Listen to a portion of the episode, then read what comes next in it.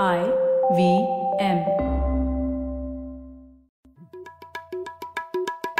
भाई हम हिंदुस्तानियों को बतियाना बड़ा पसंद है। बंगाली में अड्डा उड़िया में खोटी कन्नड़ा में हरटे और हिंदी में पुलियाबाजी। इस कला के लिए हमारी हर भाषा में एक शब्द है। तो प्रणय और मैं तो अक्सर मिलकर पुलियाबाजी करते ही रहते हैं। हमने सोचा कि आपको भी इसमें शामिल कर लिया जाए। तो आइए प्रणय और सौरभ के साथ करते हैं पुलियाबाजी। ए प्रणय क्या हाल है? बस सौरभ मज़े में। आप बताइए। बस यार चल रही है। ये तुम्हारा मैंने नया लेख पढ़ा यार ऑक्सफैम रिपोर्ट को एनालाइज करते हुए आज उसको डिस्कस करते हैं ना इंडियन इनइक्वालिटी पे उन्होंने काफ़ी अच्छी रिपोर्ट निकाली है। हाँ। जिसमें उन्होंने बताया भी है कि हिंदुस्तान में कैसे असमानता बढ़ रही है अमीर लोग बहुत जल्दी से अमीर हो रहे हैं और गरीब लोग गरीब हो रहे हैं। तो ये क्या क्या देखा तुमने उस रिपोर्ट में? हाँ सौरभ मैंने वो रिपोर्ट पढ़ी। मुझे लगता है ऐसी बहुत सारी रिपोर्ट्स आती हैं। मेरा इसमें विश्लेषण ये है कि इस टाइप की रिपोर्ट्स का प्रॉब्लम डेफिनेशन करेक्ट है और जो हम्म। उन्होंने ढूंढा है वो सच में प्रॉब्लम है लेकिन वो जो सॉल्यूशन रेकमेंड करते हैं ना कि आप एक संपत्ति कर डाल दीजिए और संपत्ति कर डालने से बस आप जो अमीर लोग हैं उनसे पैसा ले सकते हैं और वो पैसा आप गरीबों को दे सकते हैं वो जो हम्म। सॉल्यूशन है मुझे नहीं लगता कि वो हमारे प्रॉब्लम को सॉल्व कर सकता है और इसके लिए मेरे पास चार कारण है तो मैं चार कारण अच्छा। बताऊँ आपको हाँ ठीक है तो सब- ये ये बाय द वे ऑक्सफैम क्या ये पिकेट इवन पिकेटी की पूरी बुक ही उस बारे में थी अगर तुमको हाँ, याद हाँ। हो तो जिसमें उसने बड़े डिटेल में एक्सप्लेन किया कि वेल्थ टैक्स लगाना ही एक सोल्यूशन है सिर्फ़ अगर वेल्थ और वो वेल्थ ग्रेटर देन इनकम उसका ये था कि वेल्थ को आप वो भी अच्छे, काफ़ी रीजन है, वो मैं बताता हूँ। पहले तुम अपने रीजंस बताओ। हाँ। हाँ और सौरभ हाँ पिकेटी की किताब के बाद ये काफ़ी कॉमन हो गया है कि हर बार एक ऐसा विश्लेषण आता है कि अमीर लोग बढ़ गए हैं इस साल और जो 50 प्रतिशत का निचला तबका है आर्थिक तौर पे, वो सिर्फ़ 6 प्रतिशत इनकम का हिस्सा है, वगैरह वगैरह ना? तो इस टाइप के कंपैरिजन किए जाते हैं और इसका सोल्यूशन ये दिया जाता है कि हाँ हिंदुस्तान में तो और चौंकाने वाले हैं कुछ की जो टॉप के सौ लोग हैं शायद वो नीचे के तीस करोड़ जितना कमाते हैं या समथिंग या उनकी हाँ। संपत्ति उनके बराबर है कुछ इस तरीके का हाँ तो उस टाइप का कंपैरिजन से जो नेक्स्ट स्टेप रेकमेंड किया जाता है कि आप अमीरों से पैसे लेके टैक्स लगा दो टैक्स लगाने से आप गरीबों को बांट सकते हो पैसा और आपकी प्रॉब्लम काफ़ी हद तक सॉल्व हो सकती है तो मैं इससे सहमति नहीं रखता और इसके मैं चार कारण देता हूँ। तो सबसे पहले तो ये बात एकदम भी नई नहीं है हम लोग पहले भी कर चुके हैं ये। तो हाँ। आप 1970 इकहत्तर का बजट स्पीच ही देख लीजिए इंदिरा गांधी का तो उनमें साफ़ साफ़ क्या है कि टैक्स पॉलिसी से ही हम समानता भी ला सकते हैं। तो इसीलिए आपको याद होगा हमारा corporate tax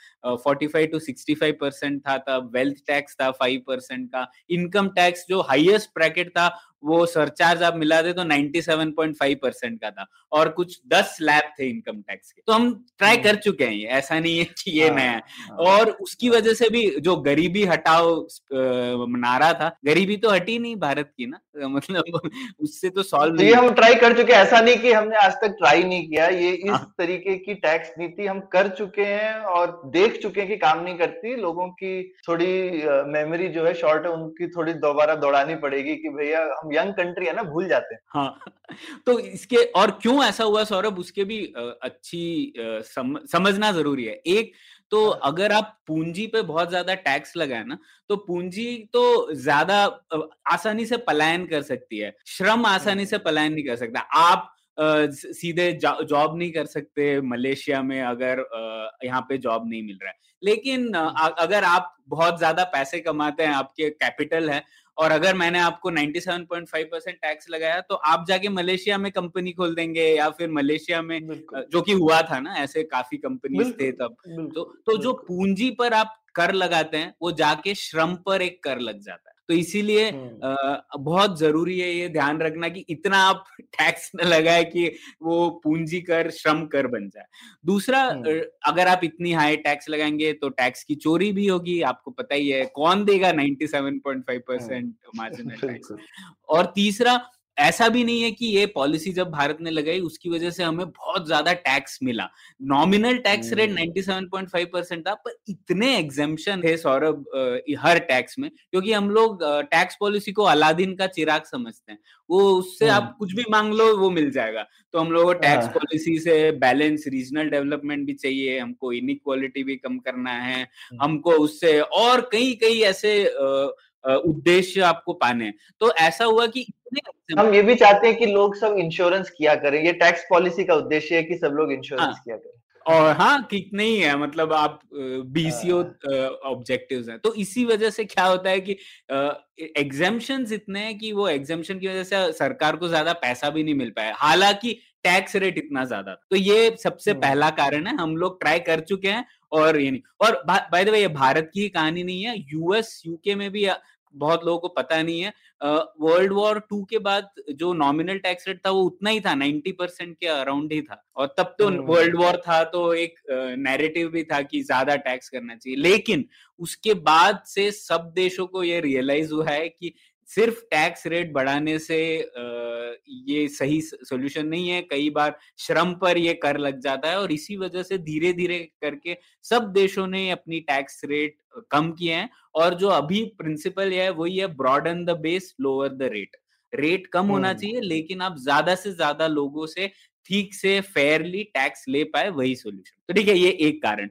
दूसरा। सौरभ अक्सर लोगों को लगता है कि यार टैक्स लगाना बहुत सिंपल है। एक किसी को कर लगा दो नया कर लगाया बस और हम्म। फिर वो पैसा ट्रांसफ़र हो जाता है लेकिन कर की लागत बहुत ज़्यादा होती है सौरभ हम्म। इजी नहीं होता एक्चुअली किसी भी कर की तीन टाइप की लागत होती है एक प्रशासन लागत एडमिनिस्ट्रेशन कॉस्ट हम्म। एक अनुपालन लागत कंप्लायंस कॉस्ट और तीसरा इकोनॉमिक एफिशिएंसी कॉस्ट तो हर बार हम लोग जब टैक्स डिज़ाइन करते हैं तो सोचना पड़ता है कि आप ऐसा टैक्स डिज़ाइन कीजिए कि ये तीन लागत कम हो और लागत को हम्म। कम रखते हुए भी आपको जा, आप ज़्यादा से ज़्यादा पैसे कमा पाए उस टैक्स की वजह से। अब हम्म, वेल्थ टैक्स हम्म। में तो सबसे बड़ा प्रॉब्लम है कि ये तीनों लागत बहुत ज़्यादा है। कैसे मैं समझाता हूँ आपको? जैसे प्रशासन लागत एडमिनिस्ट्रेशन कॉस्ट आप सोचिए किसी अमीर इंसान के पास बहुत अच्छा आर्ट वर्क है। और आप हम्म। लगाने दिया वेल्थ टैक्स अब आपके पास हम्म। कैपेसिटी होनी चाहिए ना कि वो आर्ट वर्क को आप ये पता कर कि करें। कितनी कीमत है हाँ, उसकी आपको हमको तो मुझे तो समझेगी ही नहीं वो आर्ट ठीक है तो। मुझे काफ़ी टैक्स अथॉरिटी को भी नहीं समझेगी तो उनको पहले तो। कैपेसिटी डेवलप करनी पड़ेगी उनकी तो कई सारी चीज़ें होती है संपत्ति में जो इतनी आसानी से आप उसको उसका वैल्यू नहीं कर पाते है ना? तो उसी से रिलेटेड है अनुपालन लागत। आप सोचिए कई बार आ, आ, आ, लोग इक्विटी भी इन्वेस्ट करते होंगे किसी स्टार्टअप में वगैरह वगैरह तो वो तो थोड़ी इमोशनल नोशनल वैल्यू है ना? आप। उसका उस पर वेल्थ कैसे लगाएँगे? और तीसरी बात ये भी होती है कि सब लोग पैसा ऐसे कैश में तो नहीं रखते या फाइनेंशियल एसेट स्टॉक्स में तो नहीं रखते। लोग की रियल इस्टेट होती है लोगों का और भी भारत के बाहर भी इन्वेस्ट किया होता है। तो आप कैसे अगर आप और टैक्स इस पे लगाने लगे तो आप इकोनॉमिक एफिशिएंसी कॉस्ट भी होगी। लोग इन चीज़ों में पैसे लगाने लगेंगे, शायद भारत के बाहर लगाने पड़े तो वेल्थ टैक्स स्पेशली पूरे विश्व में एक्सपीरियंस रहा है कि ये सब लागत बहुत ज़्यादा होती है और इसीलिए धीरे धीरे करके देशों ने कम किए हैं या एलिमिनेट किए हैं।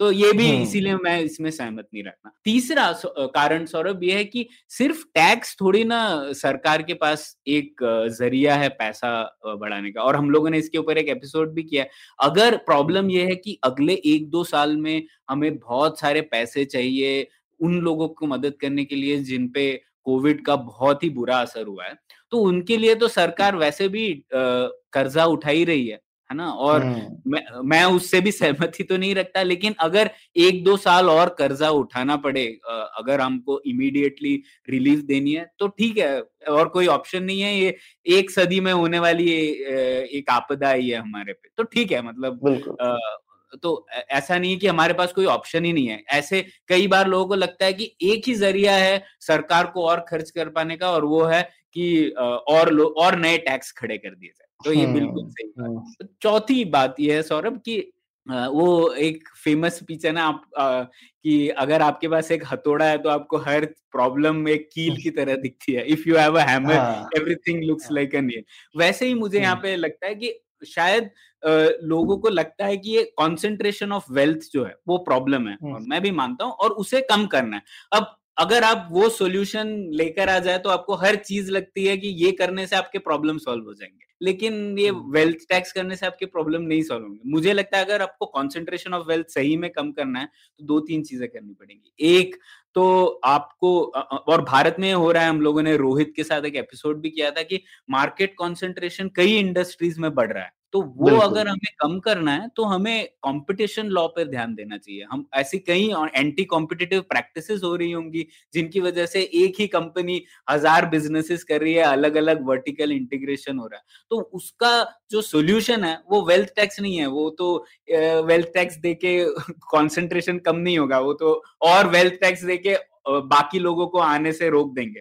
तो हम्म। हमें कंपटीशन लॉ स्ट्रेंथन करना है ये और दूसरा अगर आपको कंसंट्रेशन ऑफ़ वेल्थ कम करना है आपको टैक्स ज़्यादा कमाना है तो जैसे कि मैंने बताया आप एग्जामेशन कम कर दीजिए आपकी टैक्स पॉलिसी को आप अलादीन का चिराग मत समझिए और टैक्स पॉलिसी हम्म। का सिर्फ़ ये उद्देश्य होना चाहिए कि फेयरली आप ज़्यादा से ज़्यादा पैसे कमा सके एट लोअर रेट्स ऑल्सो तो एग्जामेशन हम्म। कम करने से आपको पैसे मिल जाएँगे तो ये चार कारण है सौरभ इस वजह से ये जो सोल्यूशन है उससे तो मैं इतफाक नहीं रखता। और मुझे लगता है कि एक और चीज़ है हम अक्सर सिर्फ़ ये सोचते हैं कि कोई ऐसी एक फ्री मार्केट है जिसमें आई मीन एक तो कंपटीशन वाली बात तुमने बिल्कुल ठीक कही जिसकी वजह से फ़र्क पड़ता है।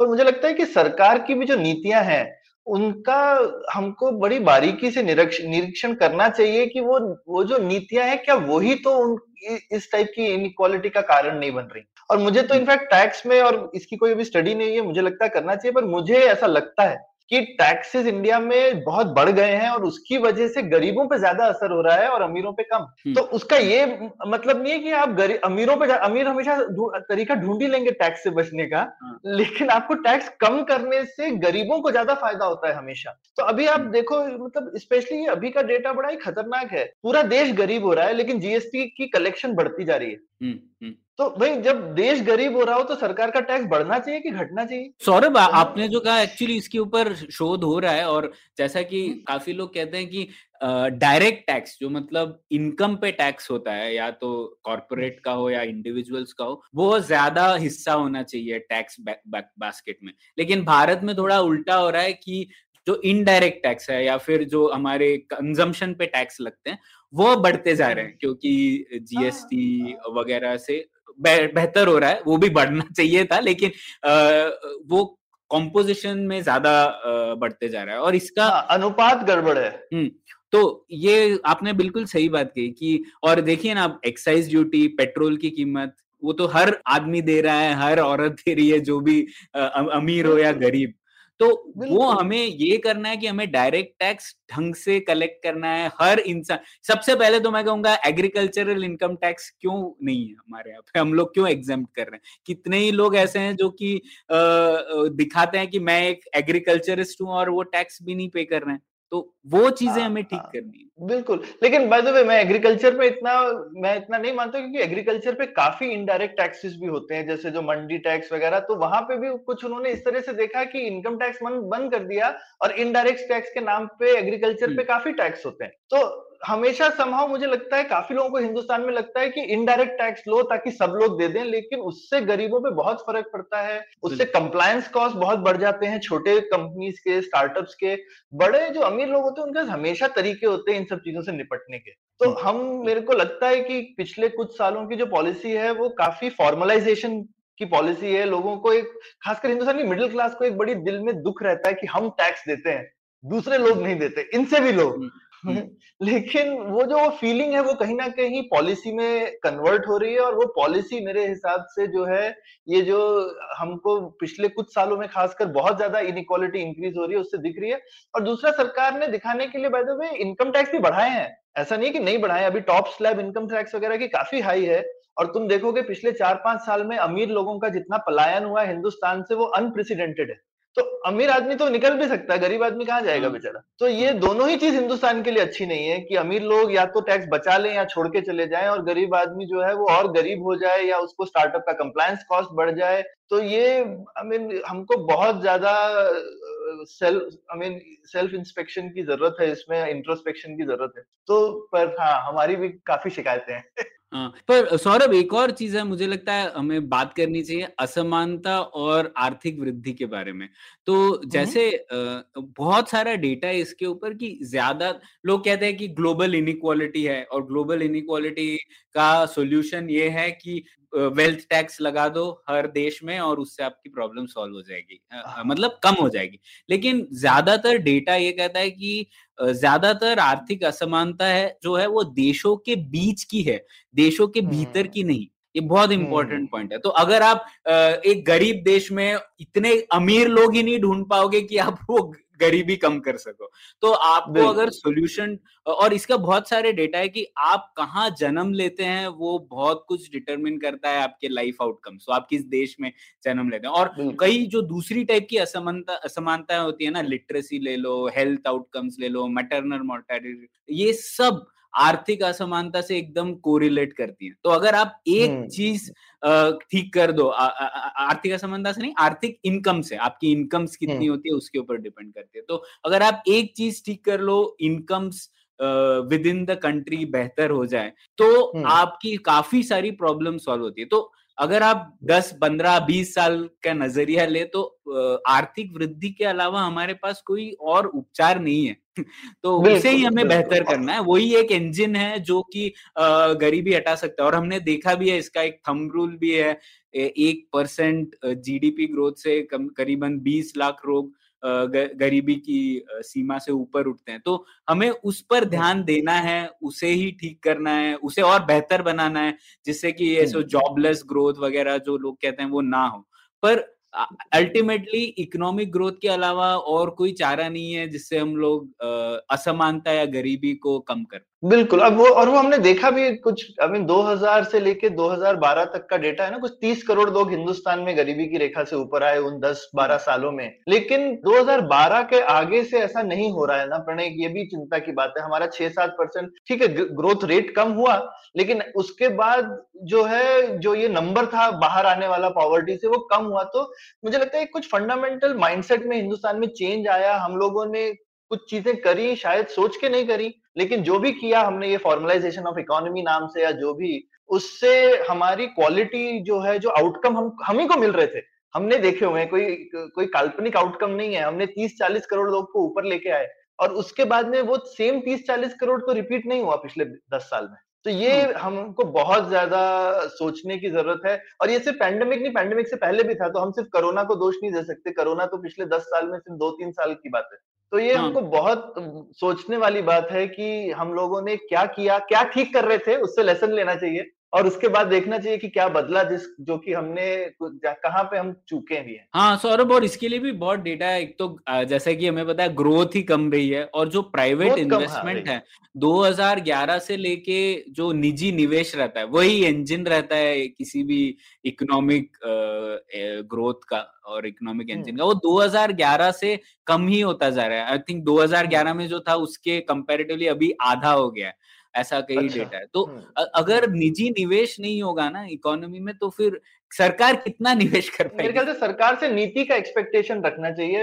ये नहीं कि वो कहीं पैसे तो पेड़ में नहीं उगते ना मनमोहन हाँ, सिंह ने बोला था हाँ, फ़ेमस तो निजी निवेश क्यों कम हुआ है? आई थिंक वो एक सेंट्रल प्रॉब्लम है हमें देखना चाहिए। अगर वो हम लोग सॉल्व करेंगे तो ग्रोथ भी बेहतर होगी और हाँ ग्रोथ को हम लोग और बेहतर कर सकते हैं उसमें तो कोई दो राय नहीं है। लेकिन ग्रोथ तो पहले करो हम लोग तीस चार परसेंट की ग्रोथ पे हाँ। हाँ लेकिन प्रणय ऐसा तो कोई हर्डल रेट नहीं है ना कि आठ परसेंट के ग्रोथ पे बहुत गरीब कम हो रहे थे और पाँच परसेंट पे ज़ीरो हो गए हम्म। अनुपात में कुछ होना चाहिए था ना तो वो थम रूल हम्म। हमारा कहाँ गया एक परसेंट पे बीस लाख वाला चलो भाई हम्म। आठ परसेंट पे जो है डेढ़ करोड़ हो रहे थे तो पाँच परसेंट पे एक करोड़ लोग तो आने चाहिए थे ना साल के हाँ, तो वो तो हो ही रहा होगा सौरभ नहीं नहीं नहीं, नहीं हो रहा हमारे पास नहीं एक तो पहली बात है हमारे पास डेटा नहीं है इसके ऊपर अभी आप अच्छा। देखेंगे पॉवर्टी जो एक लास्ट एस्टिमेट है वो हम लोगों का था 2011 पे के बेसिस पर था। उसके बाद अभी मल्टी पावर्टी इंडेक्स वगैरह स्टार्ट किया है। तो अच्छा। हम लोगों जो नेशनल फैमिली हेल्थ सर्वे है बेसिकली पावर्टी कैसे हम मेजर करते थे वो चेंज हो गया है। हाँ तो अभी जो हमारे पास रेट एक बेसलाइन डेटा है वो N F H S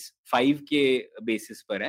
लेकिन एक अच्छी बात ये की है सरकार ने कि हर तीन साल में अब एन एफ़ एच एस होगा और उसके बेसिस पे ये मल्टी पावर्टी इंडेक्स लाया जाएगा। तो अगर हम लोग वो मेजर ही नहीं करेंगे तो हमें हमें पता कैसे चलेगा पता ही नहीं मुझे तो लगता है ये सेंट्रल ऑब्जेक्टिव डेटा पॉइंट होना चाहिए हमारे सब पॉलिसीज़ का है ना? अगर हम लोग गरीबी नहीं कम कर पा रहे तो क्यों है सरकार? मतलब हाँ, हाँ, उद्देश्य नहीं होना चाहिए। तो हर तीन साल में इसका शायद आएगा डेटा और ये मल्टी जो मेजर है ये सिर्फ़ आर्थिक गरीबी को नहीं मेजर करता है बाकी आउटकम्स को भी देखता है हेल्थ एजुकेशन वगैरह को। तो अब हमारे पास शायद ये डेटा पॉइंट बेसलाइन तो है और हमें देखना है कि किस तरीके से हम लोग परफॉर्म कर रहे हैं। तो नेक्स्ट इसका रिज़ल्ट आएगा कुछ एक दो साल में तो हमें पता पड़ेगा पैंडेमिक का इम्पैक्ट क्या हुआ है। हाँ, वो ठीक है पर पुराना तो इस पे लंबी वाली पुलियाबाजी करेंगे कोई एक एक्सपर्ट को हाँ। बुला के ये चीज़ की गहराई में जाना चाहिए हमको। और गहराई आजकल काफ़ी न्यूज़ में चल रहा है तो हम गहराई में जाए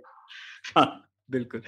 ठीक है चलो। चलिए अपने दर्शकों को और श्रोताओं को आज की ये छोटी पुलियाबाजी जो थोड़ी सी बड़ी हो गई है उससे नमस्कार।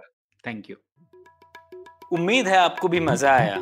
यह पॉडकास्ट संभव हो पाया है तक्षशिला इंस्टीट्यूशन के सपोर्ट के कारण। तक्षशिला पब्लिक पॉलिसी में शिक्षा और अनुसंधान के लिए स्थापित एक स्वतंत्र संस्था है।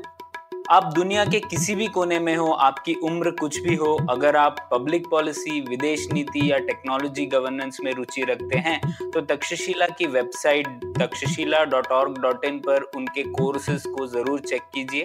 और अगर आप पुलियाबाजी में शामिल होना चाहते हैं तो हमसे कनेक्ट कीजिए Puliyabaazi at gmail dot com पर या फिर एट पुलियाबाजी ट्विटर पर। शुक्रिया।